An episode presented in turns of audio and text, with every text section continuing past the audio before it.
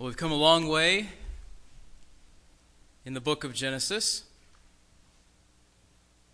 And as we uh, come now, I think, to almost the close of the book, we are looking at kind of a broad overview today of the last chapters of the book.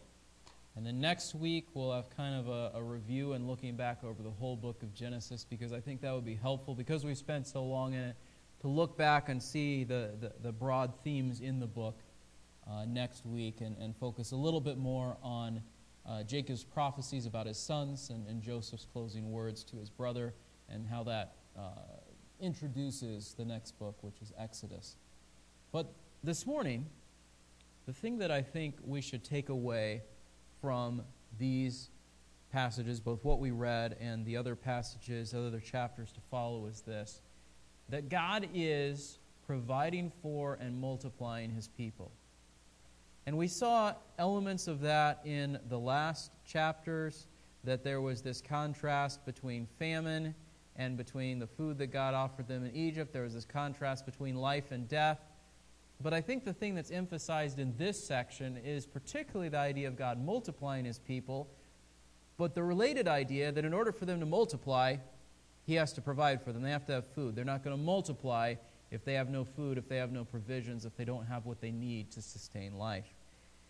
And so the way that God has worked up to this point is to, in a, in a providential series of events, to move Joseph from being a shepherd boy in Canaan to being the second in command over all of Egypt.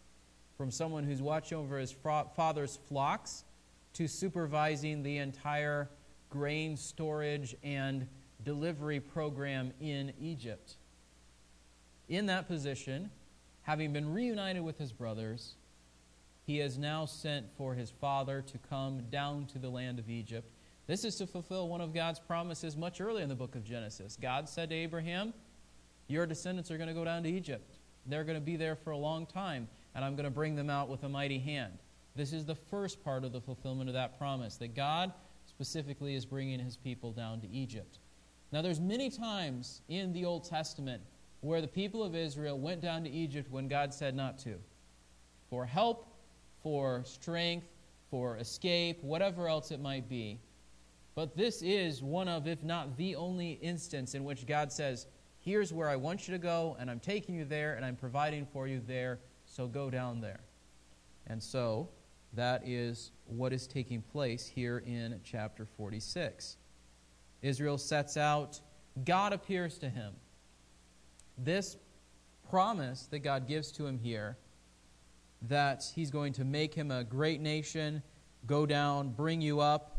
The last part specifically is what is fulfilled by the end of the book of Genesis. The other part we don't see fulfilled until we start getting into Exodus and so on, right? So the first part of it, though, that, that he's going to take them down, and the very last phrase that Joseph is going to close your eyes, uh, we might look at that and say, well, that's kind of a discouraging thing. You're going to die. Joseph's going to be the one. But, but for, think about this for Jacob. Here's the son that he thought was dead, that he would never see again.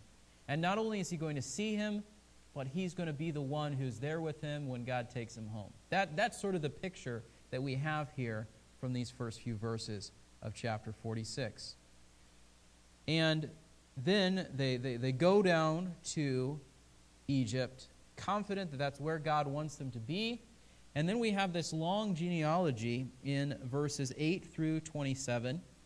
And it's just a recounting of Jacob's um, sons and their family lines. And it's summed up in verse 27 all the persons of the house of Jacob who came to Egypt were 70. And the ones that came down with Jacob, not including Joseph, his wife, and his two sons, that were 66. And uh, if you get into the commentaries, there's a, a, a great deal of, uh, they, they spend a lot of time on this. It's interesting that the genealogy is repeated later in Chronicles, outlining uh, Jacob's family. I'm going to skip over this for sake of time, not because it's unimportant, but because I think we're familiar with Jacob and who his sons were. The point is, God's bringing them down to Egypt. He's bringing them down 70 people. He's going to preserve those 70 people and bless them and multiply them so that when they go out from there in Exodus, they're going to be a mighty group of people in fulfillment of the promises he makes at the beginning of chapter 46. Note it, chapter 46 and verse 28, that Judah is the one that is sort of taking leadership in the family. Uh, it seems that that role has passed to him, having skipped over uh, Reuben because of his betrayal of his father, and having skipped over Simeon and Levi because of their wrath and their actions in the land of Canaan. Judah is the appointed son of Leah, who is sort of uh, overseeing the process of the move. Notice jo- uh, Jacob's words in verse 30 Let me die, since I have seen your face, that you are still alive. Remember what Jacob said a number of chapters earlier? He thought he was about to die. Kind of like Isaac did, right? And then God had a fair number more years, both for Isaac and for Jacob. We're going to see as we get into chapter 47 that in verse 28, Jacob lived in the land of Egypt 17 years, so the length of his life was 147 years. So it wasn't just he shows up, he sees Joseph, he gives him a hug, and he dies, and that's it. He sees him, and he sees his family, and he's there for 17 years. So God gives him another measure of life with his son that he thought was lost, in addition to all the years that he had had without him. And so I think what he's saying in verse 30 is this idea I'm content to die because I've been reunited with you. I've seen that you're alive. I've seen that God is with you. That's, I think, the, the attitude that he has there in verse 30. Then we have this whole thing about sheep and shepherds. And uh, I was half tempted to offer you to bring in your prop, but, but we'll, we'll skip that for sake of Jim and Millie and the rest of us who might have to clean in the church afterward. But um, so, sheep and shepherds. What's the big deal about that? Well, there's a couple of interesting things going on here. One is there's this idea of herdsmen versus grain farmers. Another important idea that we're going to see in chapter 47 is this contrast between the treatment of Jacob's family and the, the way that the rest of the Egyptians are treated, which I think is foreshadowing for what's going to take place in the book of Exodus, but also just a sign of God's favor. So, on the one hand, we have this sort of tension between those who keep sheep and those who raise grain. Those who raise grain, not doing a whole lot right now, right? Because it's the time of famine. They, they, they can't. Okay? Um, but here was uh, what, jo- what Joseph prompted his family to say to Pharaoh What is it that you do? We're shepherds. Which is tied in with the request to have this land sort of off to the side for them to live and in which they can dwell and not be right next to the Egyptians because the idea of shepherds and sheep was, for whatever reason, offensive to the Egyptians. He doesn't go into the reason that it was offensive to the Egyptians, and quite frankly, it's somewhat odd that it was offensive to the Egyptians given the nature of their gods and some of their practices. But regardless of the reasons for it, God was setting it up in such a way that his people had their own little piece of land over here, and he was going to look after them there, so that when we come to the book of Exodus, darkness over the whole land, but not in this part of Egypt. God's people are separated from the Egyptians. They're not intermarrying with the Egyptians. They're not, um, hopefully, participating in the Egyptians' culture and worship and all of those sorts of things because of some of these events where they are set off to the side and God's providing for them in their own separate land and place to live. So, in the beginning of chapter 47, they recount uh, the words that Joseph has prompted them to say. Pharaoh uh, sees this as pleasing and says, All right, go here. Uh, put them in the best of the land, live in Goshen. If you know any capable men among them, verse 6, put them in charge of my livestock. Then Joseph comes and presents his father Jacob to Pharaoh. Pharaoh, how many years have you lived? Verse 8. Jacob said, The years of my sojourning are 130. Few and unpleasant have been the years of my life, nor have they obtained to the years that my fathers lived during the days of their sojourning. We can talk more tonight about whether Jacob's just complaining about things or whether he's acknowledging the fact that There have been significant setbacks in his life as well the treatment of Laban toward him, and all of those sorts of things, opposition from the Canaanites. Uh, but there is a sense, as we go throughout the course of Scripture, of lifespans waning and life becoming more difficult, right? Uh, we go from here to uh, Moses' words as we understand them in Psalm 90, where he says 70 is a good age, maybe 80, right? Even though we know that Moses lived a good deal longer than that. But, but we go from these vast lifespans of the, in the early years, in the early book, part of the book of Genesis, to Abraham and Isaac living a really long time, Jacob living a shorter time than that, and it continues to decline. And so, uh, certainly something we can discuss more tonight, but I think Jacob is just expressing life's been hard, and I haven't lived as long as my fathers. And we would, we would want him to say something like, But God's been with me, but we don't see that. And so we can talk more about that tonight. But God is providing for them. And notice verse 10, which is also interesting. Jacob blessed Pharaoh. Think about the irony of this for Pharaoh. Pharaoh's in charge of the whole land of Egypt, and here this shepherd from Canaan giving him a blessing. That, that, that might seem strange given uh, all of these things, but it fits with what God had said to Abraham, right? Genesis 12 I'm going to bless your family. You, in turn, are going to be a blessing to others. They're going to be blessed. The, Egyptians are blessed because Joseph is living among them. The Egyptians are blessed because the Israelites are living among them. And it's not because of them as in and of themselves, it's because God is with them. And so the reason that Egypt doesn't starve is because God's watching out for his people, and God said, I'm going to put my people there. And that's a, a, profound thing for us to think about. In the middle part of chapter 47, we have this back and forth between Joseph and the people of the land of Egypt. And it basically goes like this We have no money, and we have no food. What can we do? Joseph says, first of all, give up your livestock. Okay? They bring them to Joseph. It, it doesn't say this, but there's a decent likelihood their livestock are put into the oversight of Joseph's family to be guarded and kept safely and multiplied for Pharaoh's benefit, which is another interesting thing to consider. So they take their livestock to Joseph, he gives them food. The year was done. No money, no livestock. What can we do? Our bodies and our lands. Buy us and our land for food, verse 19, that we may live and not die. That phrase has come up a number of times in this story of Joseph. So he buys all the land of Egypt for Pharaoh, and the land became Pharaoh's. For the people, he removed them to the cities from one end of Egypt's border to the other. And the land of the priests he did not buy, for the priests had an allotment from Pharaoh and they lived off the allotment which Pharaoh gave them. Therefore, they did not sell their land.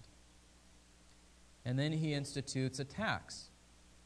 I'm going to provide seed for you, and you're going to have 80%, and 20% is going to go to Pharaoh. Verse 25 You've saved our lives. Let us find Pharaoh in the sight of my Lord, and we will be Pharaoh's slaves. And so these are the ways in which God worked through Joseph to preserve not only Jacob's family, but also the people of the land of Egypt. There are other questions, again, we could talk about more tonight about whether Joseph is instituting slavery, whether slavery is right and wrong, all of those sorts of things. That's not the main focus. The main focus here is on the preservation of life. And then we come here later, and it says, verse 27, this is the contrast. The people of Egypt are giving up all that they have to Pharaoh verse 28, or verse 27, Israel lived in the land of Egypt, in Goshen, and they acquired property in it and were fruitful and became very numerous. Notice the contrast. The shepherds that are detestable to the Egyptians, so they're sent to live off in this little part of the land by themselves, they're multiplying, they're growing, they're increasing. The, the people of Egypt are starving and giving up all that they have so that at the end of it, they are slaves to Pharaoh, giving back what really is Pharaoh's, not theirs. And so we have this contrast between the way that God works out all of these things on behalf of his people versus the way that it's worked out on behalf of the Egyptians. Both are preserved, both are uh, given life by means of the food that they required. But when it ends up that Joseph's family, Jacob's family, is in a much better spot by the end of this chapter than the rest of the Egyptians. Did that play a role in the attitude of the Egyptians toward them later on? Perhaps. But that's not the focus here. The focus here is on God's provision of and blessing and multiplying of his people. Jacob is about to die, he says in verse 29 to 31. And so he makes Joseph swear uh, that he is going to bury him not in Egypt, but back in the land of Canaan. Verse 31, uh, there's some question about whether Israel is bowing in worship, in homage to Joseph, or just simply he's old and he's, he's leaning on his staff, leaning on the edge of the bed in the course of his conversation with Joseph. And uh, obviously, the NASB supplies the words in worship, but um, I think in context, it is probably either a fulfillment of Joseph's dream that his father would bow before him, or simply a sign of, of sort of this imagery of, of, of Jacob being old and, and passing the torch to Joseph. You know, now, Joseph, uh, my time is coming to an end. God's going to continue to be with you keep the promises that you've made to me. And then we come to the middle here in ver- chapter 48. And this is why I think that the emphasis of this section is on the multiplying of peoples. It, Joseph is told, Your father is sick, chapter 48, verse 1. So he takes Manasseh and Ephraim, his two sons, with him. When it was told to Jacob, Behold, your son Joseph has come to you, Israel collected his strength and sat up in the bed. Then Jacob said to Joseph, God Almighty appeared to me at Luz in the land of Canaan and blessed me. And he said to me, Behold, I will make you fruitful and numerous, and I will make you a company of peoples, and will give this land to your descendants after you for an everlasting possession. What's God doing right now? He's making them a company of peoples. What's he going to do in Exodus? He's going to start moving them back to the land that he said was going to be their everlasting possession. And so we see God unfolding his promises successively in all of the events of the lives of Abraham and his descendants. And so then Jacob turns to Joseph's sons and says that your sons are mine. Ephraim and Manasseh shall be mine, as Reuben and Simeon are, but your offspring born after them shall be yours. They shall call, be called by the names of their brothers and their inheritance. What he means by it is this Joseph was over here Jacob is going to take Joseph's two firstborn sons and give them an adoptive, an equal status with the rest of the tribes in their inheritance. And in so doing, he's going to give honor to Joseph and to Joseph's family. Now, it seems that Joseph had other children after Ephraim and Manasseh, which are not named in this particular chapter and those are going to be seen as inherited in connection with Ephraim and Manasseh, not as on their own equal status as tribes of the Israelites. And then he says, uh, he, he, explains verse 7 When I came from Paddan, Rachel died to my sorrow in the land of Canaan on the journey when there was still some distance to go to Ephrath, and I buried her on the way to Ephrath, that is Bethlehem. When Israel saw Joseph's sons, he said, Who are these? And again, there's, there's some dispute. Why does he say, Who are these?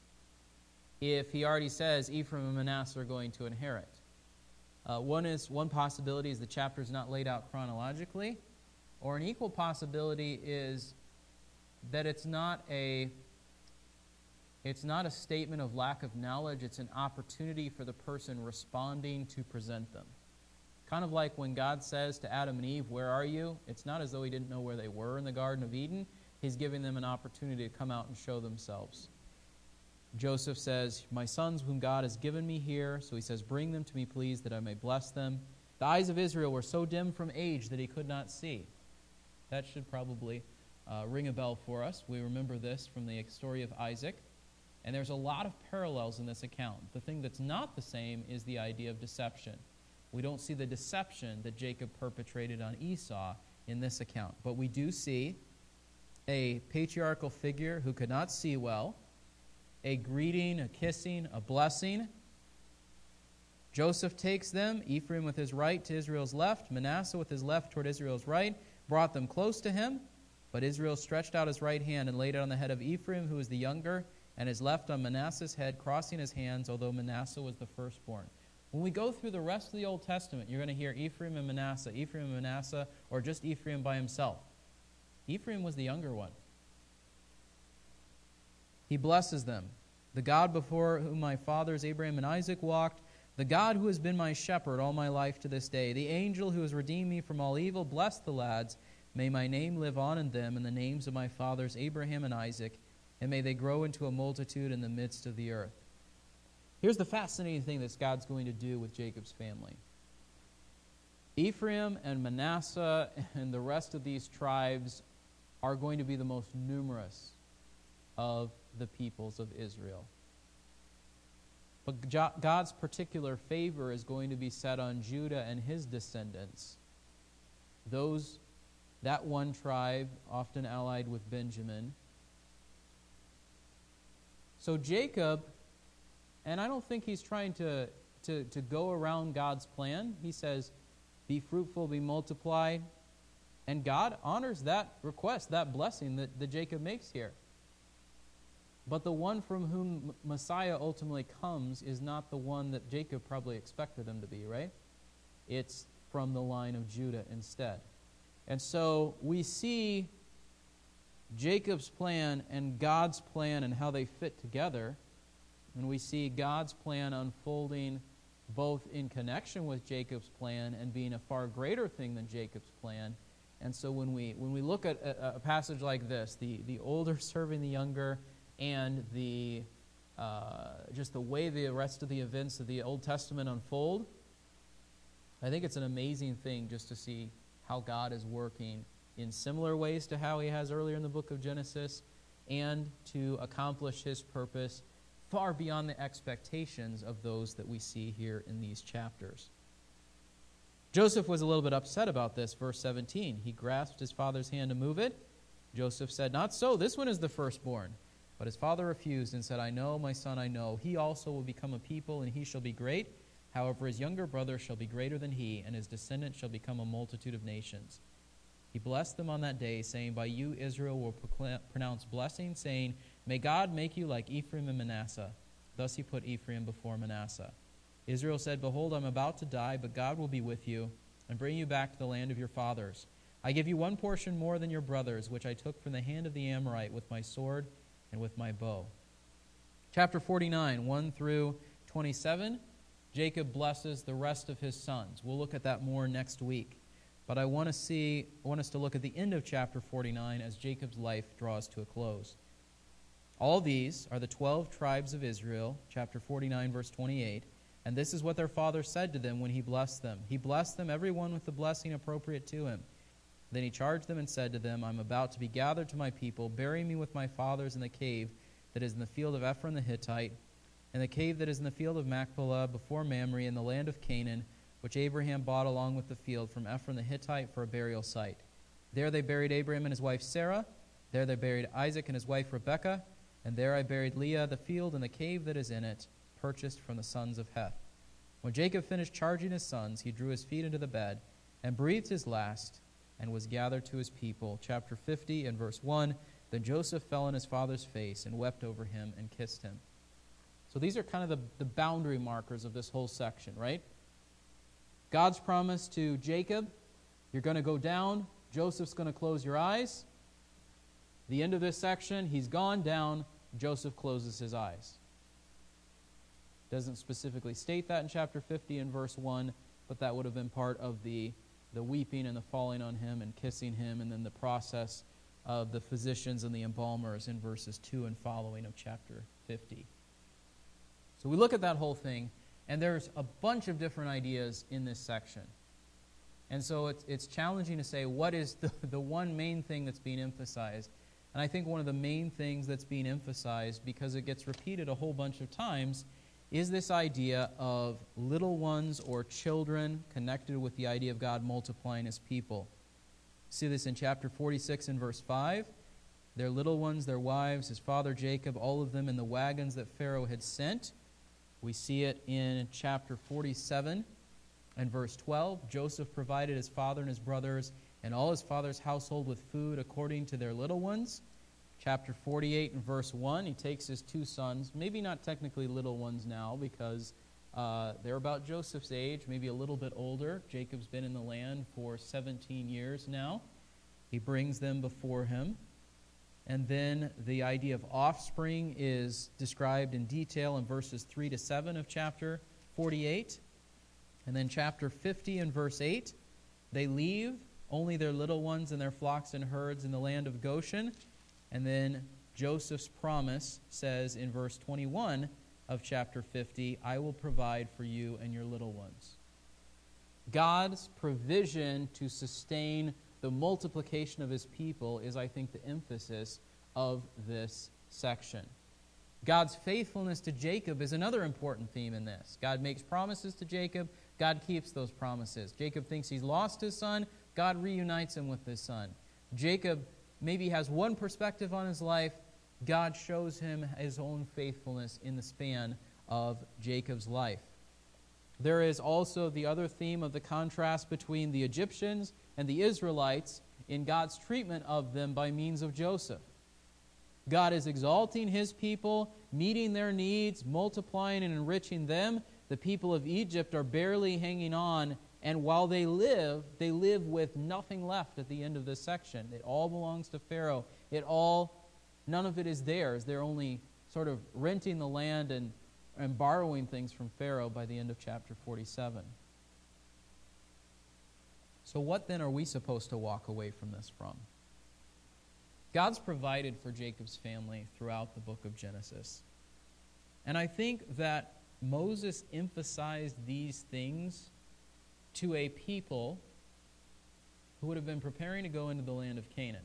We don't know exactly at what point in the journey Moses composes this account of Genesis and presents it to the people, and they become familiar with the records of it. But whether it is while they're wandering in the wilderness, whether it is when they're about to go into the land of Canaan, there's going to be this question for them Is God going to provide for us? What's the other question that they have? The people of the land are too numerous for us. The spies are afraid. What does Genesis show? God can watch out for 70 people, just like he watched out for one guy who ran away from his father's house on his own, just like he worked in the lives of thousands of people in the land of Egypt. God can provide for his people, and God can multiply his people, despite all of the opposition or obstacles or problems that they might face. So, the first and the most important thing is trust in your good God, right? He has chosen you, He's watching out for you, He will take care of you. But building off of that and related to that, and from our perspective today, that wasn't something that God was done doing when He got the Israelites out of Egypt and put them in the land of Canaan. The same God who provided for his people then and multiplied them then is the same God who provides for his people now and multiplies his people now. And what does that provision look like? Turn over to uh, Romans chapter 8.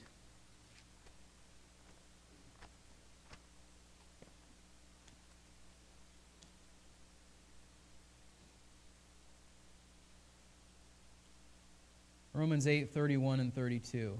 We usually read 28 through 30, but 31 and 32 are important verses as well. What then shall we say to these things? If God is for us, who is against us? He who did not spare his own son, but delivered him over for us all, how will he not also with him freely give us all things? If God took care of your greatest need in Jesus, all the lesser needs, which to us seem like sometimes the more important things, like food and shelter and all of that, He's more than capable of looking after you in those ways as well. If God has provided Jesus, you have all that you need. But how does God then meet those other needs? How does God meet those needs that are daily needs, that are ongoing needs? We've looked at this before too, but let me read for you 2 Corinthians 9 6 through 15. Now, this I say he who sows sparingly will also reap sparingly, and he who sows bountifully will also reap bountifully. In the context of the offering that Paul was gathering for those in need in Jerusalem, he said, Each one must do just as he has purposed in his heart not grudgingly or under compulsion, for God loves a cheerful giver. And God is able to make all grace abound to you, so that always having all sufficiency in everything, you may have an abundance for every good deed. As it is written, He scattered abroad, He gave to the poor, His righteousness endures forever. Now he who supplies seed to the sower and bread for food will supply and multiply your seed for sowing and increase the harvest of your righteousness you will be enriched in everything for all liberality, which through us is producing thanksgiving to God. For the ministry of this service is not only fully supplying the needs of the saints, but is also overflowing through many thanksgivings to God. Because of the proof given by this ministry, they will glorify God for your obedience to your confession of the gospel of Christ and for the liberality of your contribution to them and to all while they also, by prayer on your behalf, yearn for you because of the surpassing grace of God in you. Thanks be to God for his indescribable gift. So we look at God's provision as being two separate things Jesus, daily needs. In 2 Corinthians 9, Paul unites the two and says, Because of Jesus, God, through the generosity of fellow saints, meets your daily needs, which then causes people to grow in their worship for God and spill out into thanksgiving. And so God receives glory, which takes it back to both the starting and the ending point of God's provision, who is Jesus. What about that multiplication theme that we see in connection with Jacob's family? I was joking with Kelly and I said we were going to end the service by singing Father Abraham had many sons and I am one of them, and so are you. And when I was uh, talking to the kids at Bethany in my class about that, um, I said, There's one level at which we could sing that song, assuming all of you are Christians. Uh, we probably shouldn't sing it with three year olds who aren't Christians because what does Galatians say is the connection between Abraham and his offspring? Turn over to Galatians chapter 3.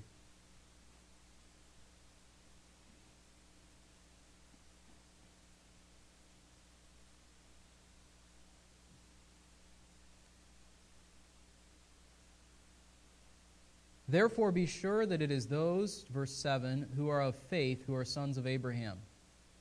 The scripture, foreseeing that God would justify the Gentiles by faith, preached the gospel beforehand to Abraham, saying, All the nations will be blessed in you. So then, those who are of faith are blessed with Abraham the believer. So, who are Abraham's offspring? All those who believe in Jesus, the offspring of Abraham. Verses 13 and 14 say this Christ redeemed us from the curse of the law having become a curse for us. For it is written, Cursed is everyone who hangs on a tree, in order that in Christ Jesus the blessing of Abraham might come to the Gentiles, so that we would receive the promise of the Spirit through faith. Well, what does that look like then? What does the, the multiplication of God's people look like? It looks like what we see in Revelations, Revelation 5, where it says, Verse 9 Worthy are you to take the book and break its seals, for you were slain and purchased for God with your blood men from every tribe and tongue and people and nation. You have made them to be a kingdom and priests to our God, and they will reign upon the earth. If we look from Genesis to Revelation, we see the tying together and the unfolding of God's promises in a way that shows that God's purpose was not to forget his people Israel, but to mediate through them a kingdom that would also include all of those of us of Gentile descent who are descendants of Abraham in the sense that we have the same faith as Abraham, And in so doing, God multiplies the work that He is doing in the world from one family, 70 people, to the entire host that we see in the book of Revelation praising God. So, was God done with provision and with multiplication toward His people when we come to the end of the book of Genesis? Not for the Israelites, and not for what He's unfolding in the church even today. Now, I'm not saying that the church is Israel, anything like that. I'm saying that what God was doing in and among the Israelites and what God intends yet to do through the Israelites is united with his purpose for what he's doing in the church so that collectively God's people would stand before him and praise him and glorify him for all the things that he has done. And so, again, we see the unity of God's purpose from the beginning of the Bible to the end of the Bible, the consistency of his character in loving relationship with his people, caring for them, meeting their needs, multiplying them, blessing them. And we have an opportunity to be a part of that at this point where we are standing right here and now. So, what does that look like? That looks like we know someone who has needs spiritual, physical, the two are hardly ever separated entirely. We seek to meet those needs. We have a sense that God wants to multiply His work in the world. We participate in God's multiplication of His work through preaching the gospel, through the discipleship process that we talked about in Sunday school. We have an opportunity to see God work in and among us in the way that God worked in and among Jacob and his family. And when we step back and see all of those things fitting together, the only proper response is what it says in Revelation God is worthy, God is mighty, God is wonderful, and we ought to give him glory and praise. Let's pray.